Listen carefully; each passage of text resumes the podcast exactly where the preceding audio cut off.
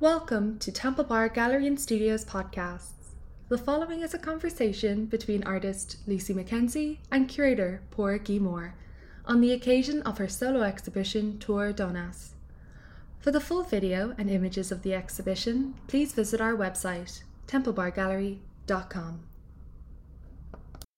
So, Lucy, um, can we talk a little bit about the, your experience in the, in the Painting Institute in Brussels? It seems to have been, in 2007, a kind of turning point in your own practice and a move into the applied arts in general.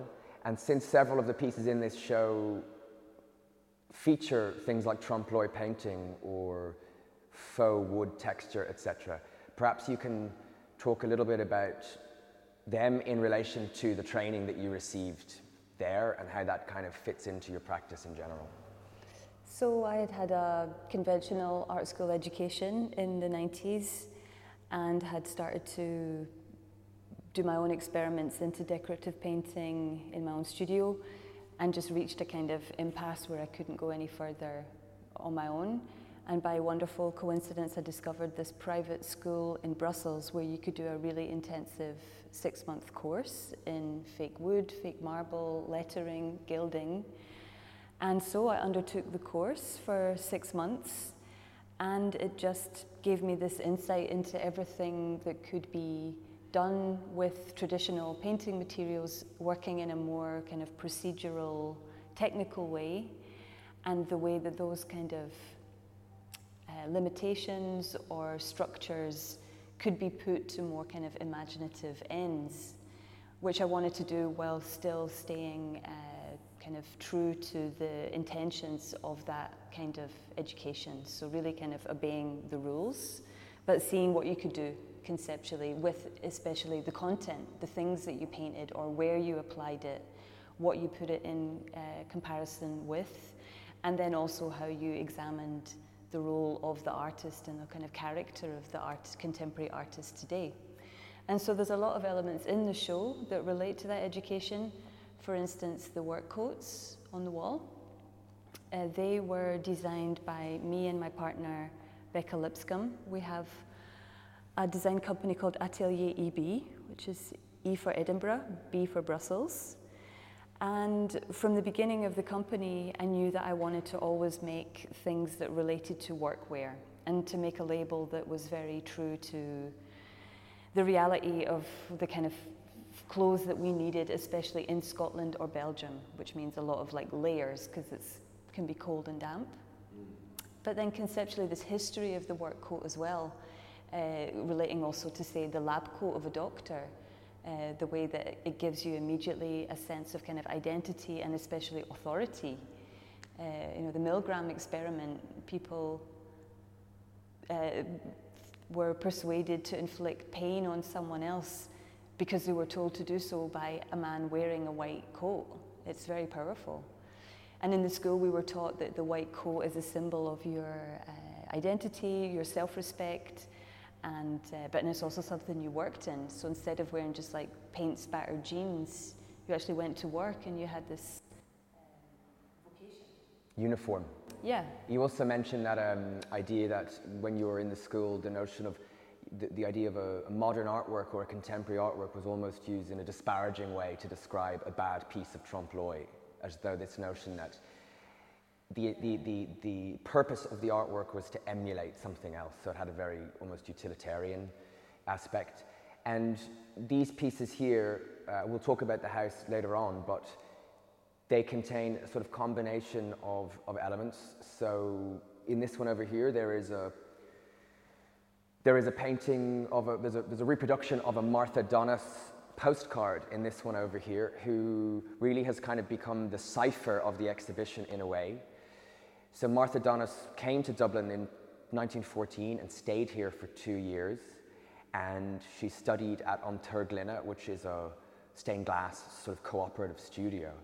So, in, and many of the photos you see of Martha Donas, she's wearing a work coat. So I find the work coat is this kind of recurring motif throughout the exhibition, something that you and I kind of discussed, and it's one of the nice um, sort of serendipities of this collaboration with you a number of these visual and conceptual motifs have kind of arisen throughout the, the process.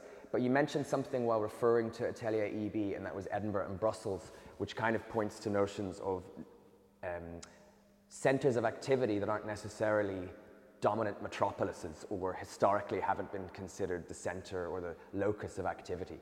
Can you talk a little bit about that idea of um, provincialism or things that are maybe in more marginal locations and how that has influenced or shaped your aesthetic position over the last two decades?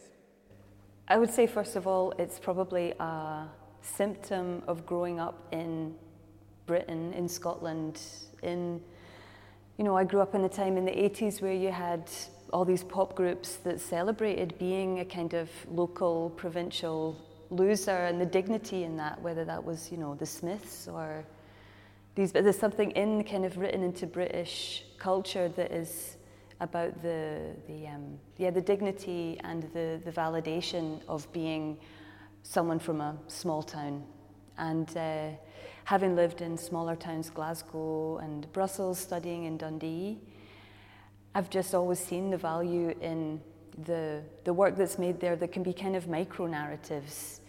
Uh, I've never been attracted to live somewhere like New York or London, uh, even Berlin for longer times because there's just there's a world of interesting things happening everywhere and those minor histories those minor stories are just as valuable and especially somewhere like belgium which is a place of of hybrids it's written into the, the dna of the country that it's a strange conglomeration of dutch and french and german and british culture kind of meeting in the middle so being any idea of kind of anti-establishment anti-purity then you can do a lot with this material that you find in smaller places.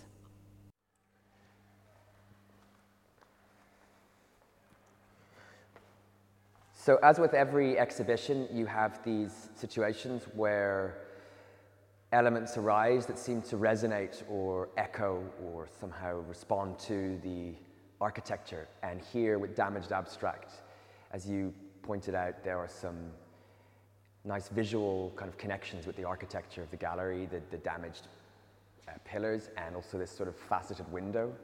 Um, but the painting, if I understand correctly, developed in a way as sort of an abstraction of the marbling technique, as, as did these. I mean, it looks like it could be in a sort of municipal space, a train station, or a bus stop as a sort of mural, which also ties into your interest in muralism.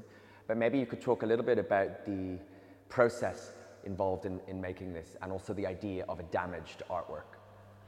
So, first of all, the idea to make these kind of especially framed abstract paintings was a continuation of an interest in the decorative.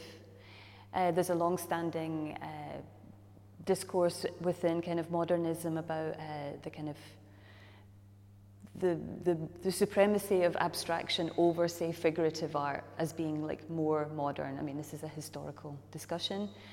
And while I absolutely love abstract art, I do associate it with also being extremely decorative and being in domestic homes or being, yeah, in like murals to decorate public spaces. It has an absolutely decorative function, which has often been a bit kind of suppressed or it's not really wanted to be spoke about in those terms to kind of elevate the value.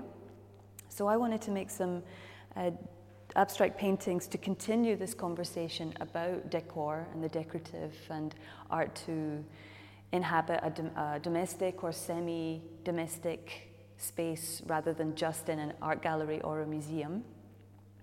But I have no idea how to make an abstract painting. I mean, that's a whole discipline on its own.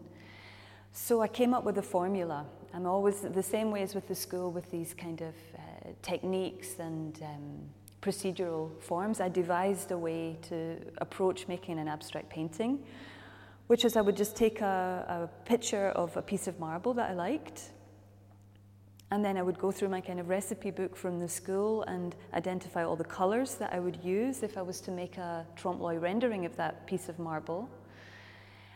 But instead of then having the palette with all the colors mixed and applied with all these special brushes in the right layers, instead I would take those colors in their purest form, and then just very systematically looking at the piece of uh, the, the reproduction of the piece of marble as inspiration, go from one corner to the next and kind of produce this abstract image.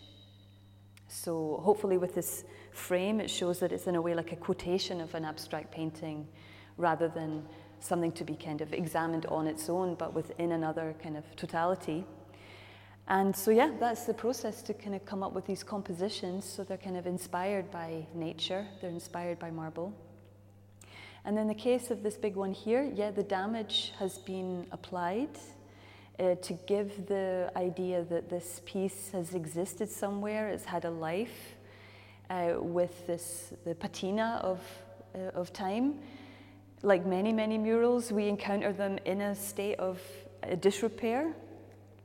Uh, and, but we read that as beautiful. We read that damage as part of the life, so true to an idea of kind of truth to material, which is part of modernism. In modernism, we see fragmentation and we see damage and subversion as like as beautiful. And so, yeah, it was great to put it here in the gallery where you see this damage on the pillars. And of course, we accept this damage as beautiful. It's in these load bearing uh, pillars. It should be here. It's kind of fit, it has a fitness because it's truth to materials we wouldn't read it so much as beautiful if it was just on the walls because it would be kind of cosmetic.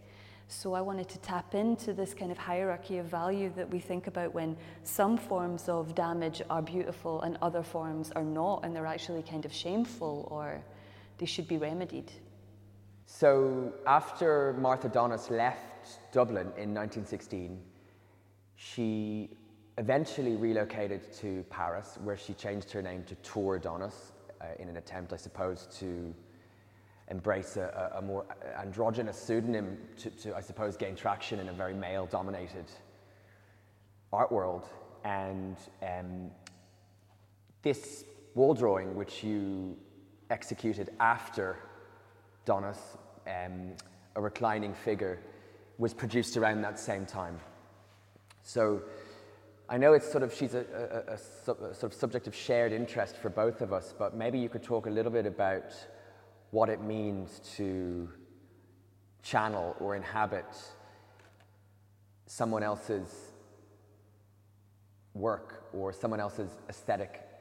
It's something that seems to run throughout your, your practice. I know in 2003 uh, you had a solo exhibition, the title of which is Brian Eno. So this isn't the first time that there has been a sort of um, a very intentional selection process and then almost like an inhabiting of precedent. So the impulse to appropriate are multiple, and some of them are rational, some are irrational, some are driven by pure kind of desire to, to understand, to understand by inhabiting, by copying. Uh, sometimes it is done as a kind of um, yeah, like antagonistic gesture, or it's definitely meant to be um, provocative. Provocative. But I've always in, uh, but what I like about appropriation is that you're absolutely obliged to do so with a certain amount of kind of responsibility. You know, for instance, I have I have taught, and I would never appropriate the work or ideas of, say, a student because that's that's exploitation. So to take the name of, say, Brian Eno or to copy a Nazi mural, it's just like in satire, you're kind of punching up. Somehow for the, for the action to work, there has to be an awareness of a kind of power relation. But at the same time, sometimes it's done purely as this act of like veneration mm-hmm. and uh, yeah, desire or adoration um, or a desire to understand when I do things like make a replica of a Madeleine Vionnet dress. It's to be close to her. It's to understand more clearly the depth of her genius. And it's to go through this humbling process of seeing just how much labor goes into a couture dress. Or, you know, to make these paintings to see that, you know, this is not the same as a Marta Donna painting. This is done in a much more kind of cynical or conceptual way, and I, I hope that you can, you can feel that. I don't have the expectation of these works that someone like Donna would have had about hers. And I love to do a wall drawing like this. I love when there's an ambiguity between, you know, is it an artwork? In this case, it is a, it's a display device. It came out of our conversation about the show. What happens when you borrow or, or you, you bring together works that were maybe perhaps made separately, and to, to uh, recognize the importance of display. Um, you know, that phrase, it's just window dressing, which is disparaging, but any good exhibition maker absolutely understands the power of display and how that connects to, say, the commercial field, or it has this um, negative connotation connected to, say, seduction or uh, manipulation.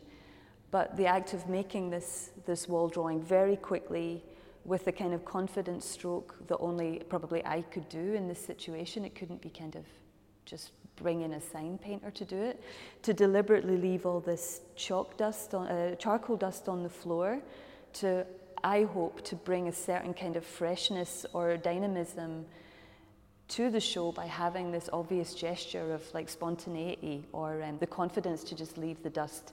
These are really important little kind of points to just kind of bring an exhibition together and activate the space. So if one of the key reference points in the exhibition is Martha Donas, Tour Donas, the other is the villa, which you purchased in 2014, which is located in Ostend. And several of the pieces in the exhibition are elements of furniture from the villa, which is now a, a site of creation for you, a sort of reciprocal creation. Could you talk a little bit about your relationship with the house and the, the pieces of furniture that are included in the exhibition? So the chair here is a replica of one of the chairs that was in the house when I purchased it. I'm not sure what it was made for. I could imagine it was made for a children's room because it's pretty small and uh, there's something just very kind of childlike about the, the design, these bright colours. And yeah, the, the house bought it in 2014 in the process of restoring it faithfully, as I'm obliged to do because of the law with uh, patrimony.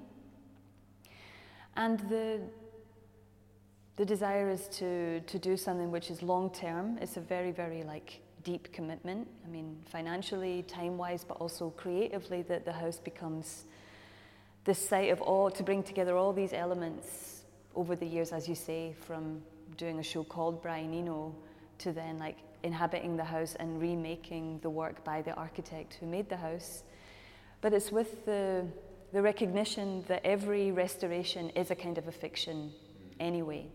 That every historic house, which is uh, that's remade, that's, especially if it's open to the public, it is a, it's a fabrication, it's, it's something that uh, there's no kind of, ori- there's it's impossible to get back to a kind of original form.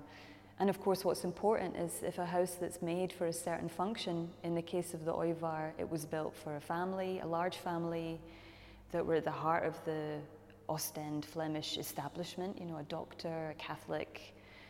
And so then to take that house and do all these other things with it. That a project space does not have to be in an old industrial building, it can be in a beautiful villa that is never going to be a blank space because of its history, because of its design, and see how different people can respond to that very, very specific context.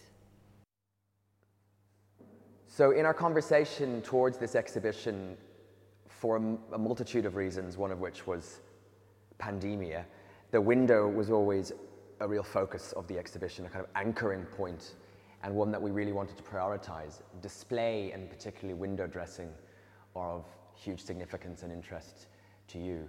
Can you talk a little bit about um, how that interest in, in window dressing has manifested in your work over the last number of years? So, through having this small fashion label, Atelier EB, where we're just you come into contact with display, with mannequins, all those kind of questions about yeah, retail and uh, distribution, display. And I just realized that it was something that has always been a kind of topic of interest to artists, uh, and especially fashion as a kind of foil, fashion as this kind of symbol of, say, hypercapitalism, um, but also something that artists are absolutely obsessed with because of its connection to mass culture.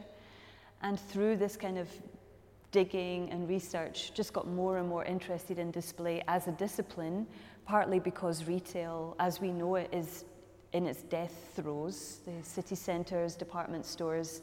So you start to notice window display as a kind of noble craft, just like decorative painting, as soon as, as it kind of slides out of use, you suddenly realize how precious it is, and it's actually a very um, rigorous discipline with a history of its own and an ecosystem and pra- skilled practitioners. So it's not just because Andy Warhol did, win, did made props for window for window dressers that it's relevant. It's because of this whole history, which is under researched, is under discussed, and it's something that we all share and we all have a kind of personal memories with part of how we become who we are as a young person is through trying on all these identities and like shopping and buying shit. I mean, that's, that's how we kind of find out who we are as a teenager. The masquerade.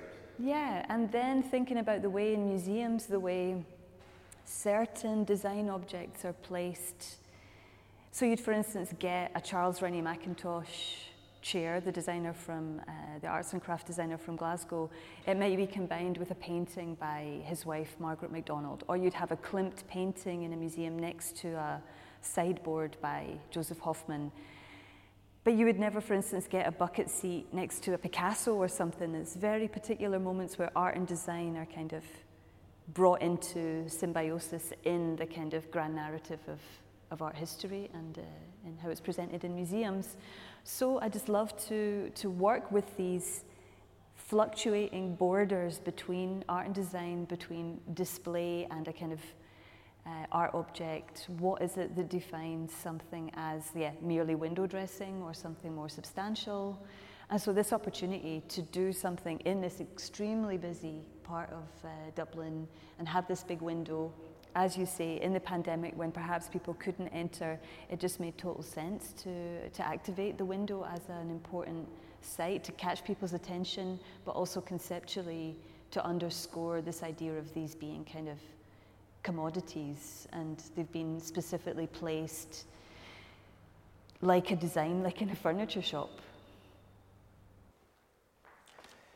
So the art historian Leah Pires has described the house as an ambivalent object which you've sort of appropriated uh, to make your own and to activate as a site for new production creation.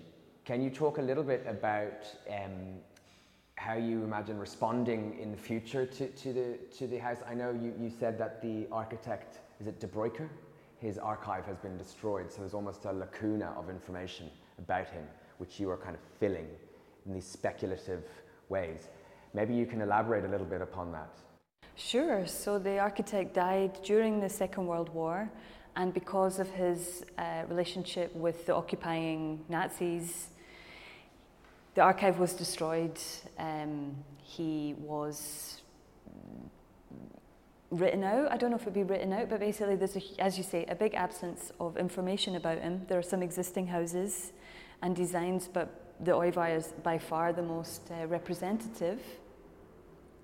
And I have this ongoing interest in things like detective fiction as something like uh, trompe l'oeil painting, which is something with procedures which, when followed correctly, create a illusion. You know, they're satisfying. It's hidden the mechanisms of how they're constructed if they're done well.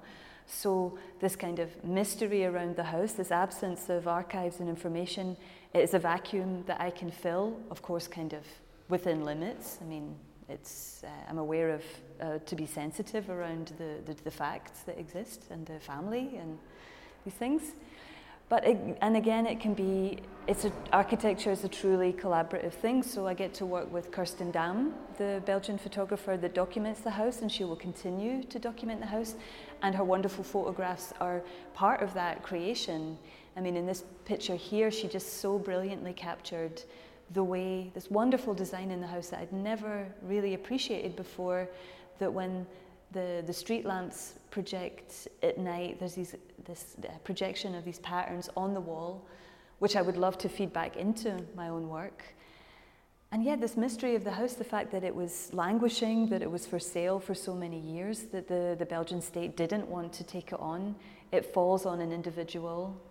Uh, all these things are part of a kind of narrative which I'm happy to uh, accentuate or participate in. Well, this also idea of a speculative history, I mean, it's, it's connected really to the thematic of the exhibition. So this filling in of the, the, the gaps or the elaboration on it, it's really the idea is not let's say art historical accuracy but rather to invigorate uh, a moment that is maybe undocumented or unknown yeah and the house invites it because built into the design of the house is this invitation to inter, intercede, interject, because itself is such a hybrid. You have these elements which are ecclesiastical and then postmodern, neo Gothic. Uh, some of the bits of the house look like the lobby of an Art Deco cinema.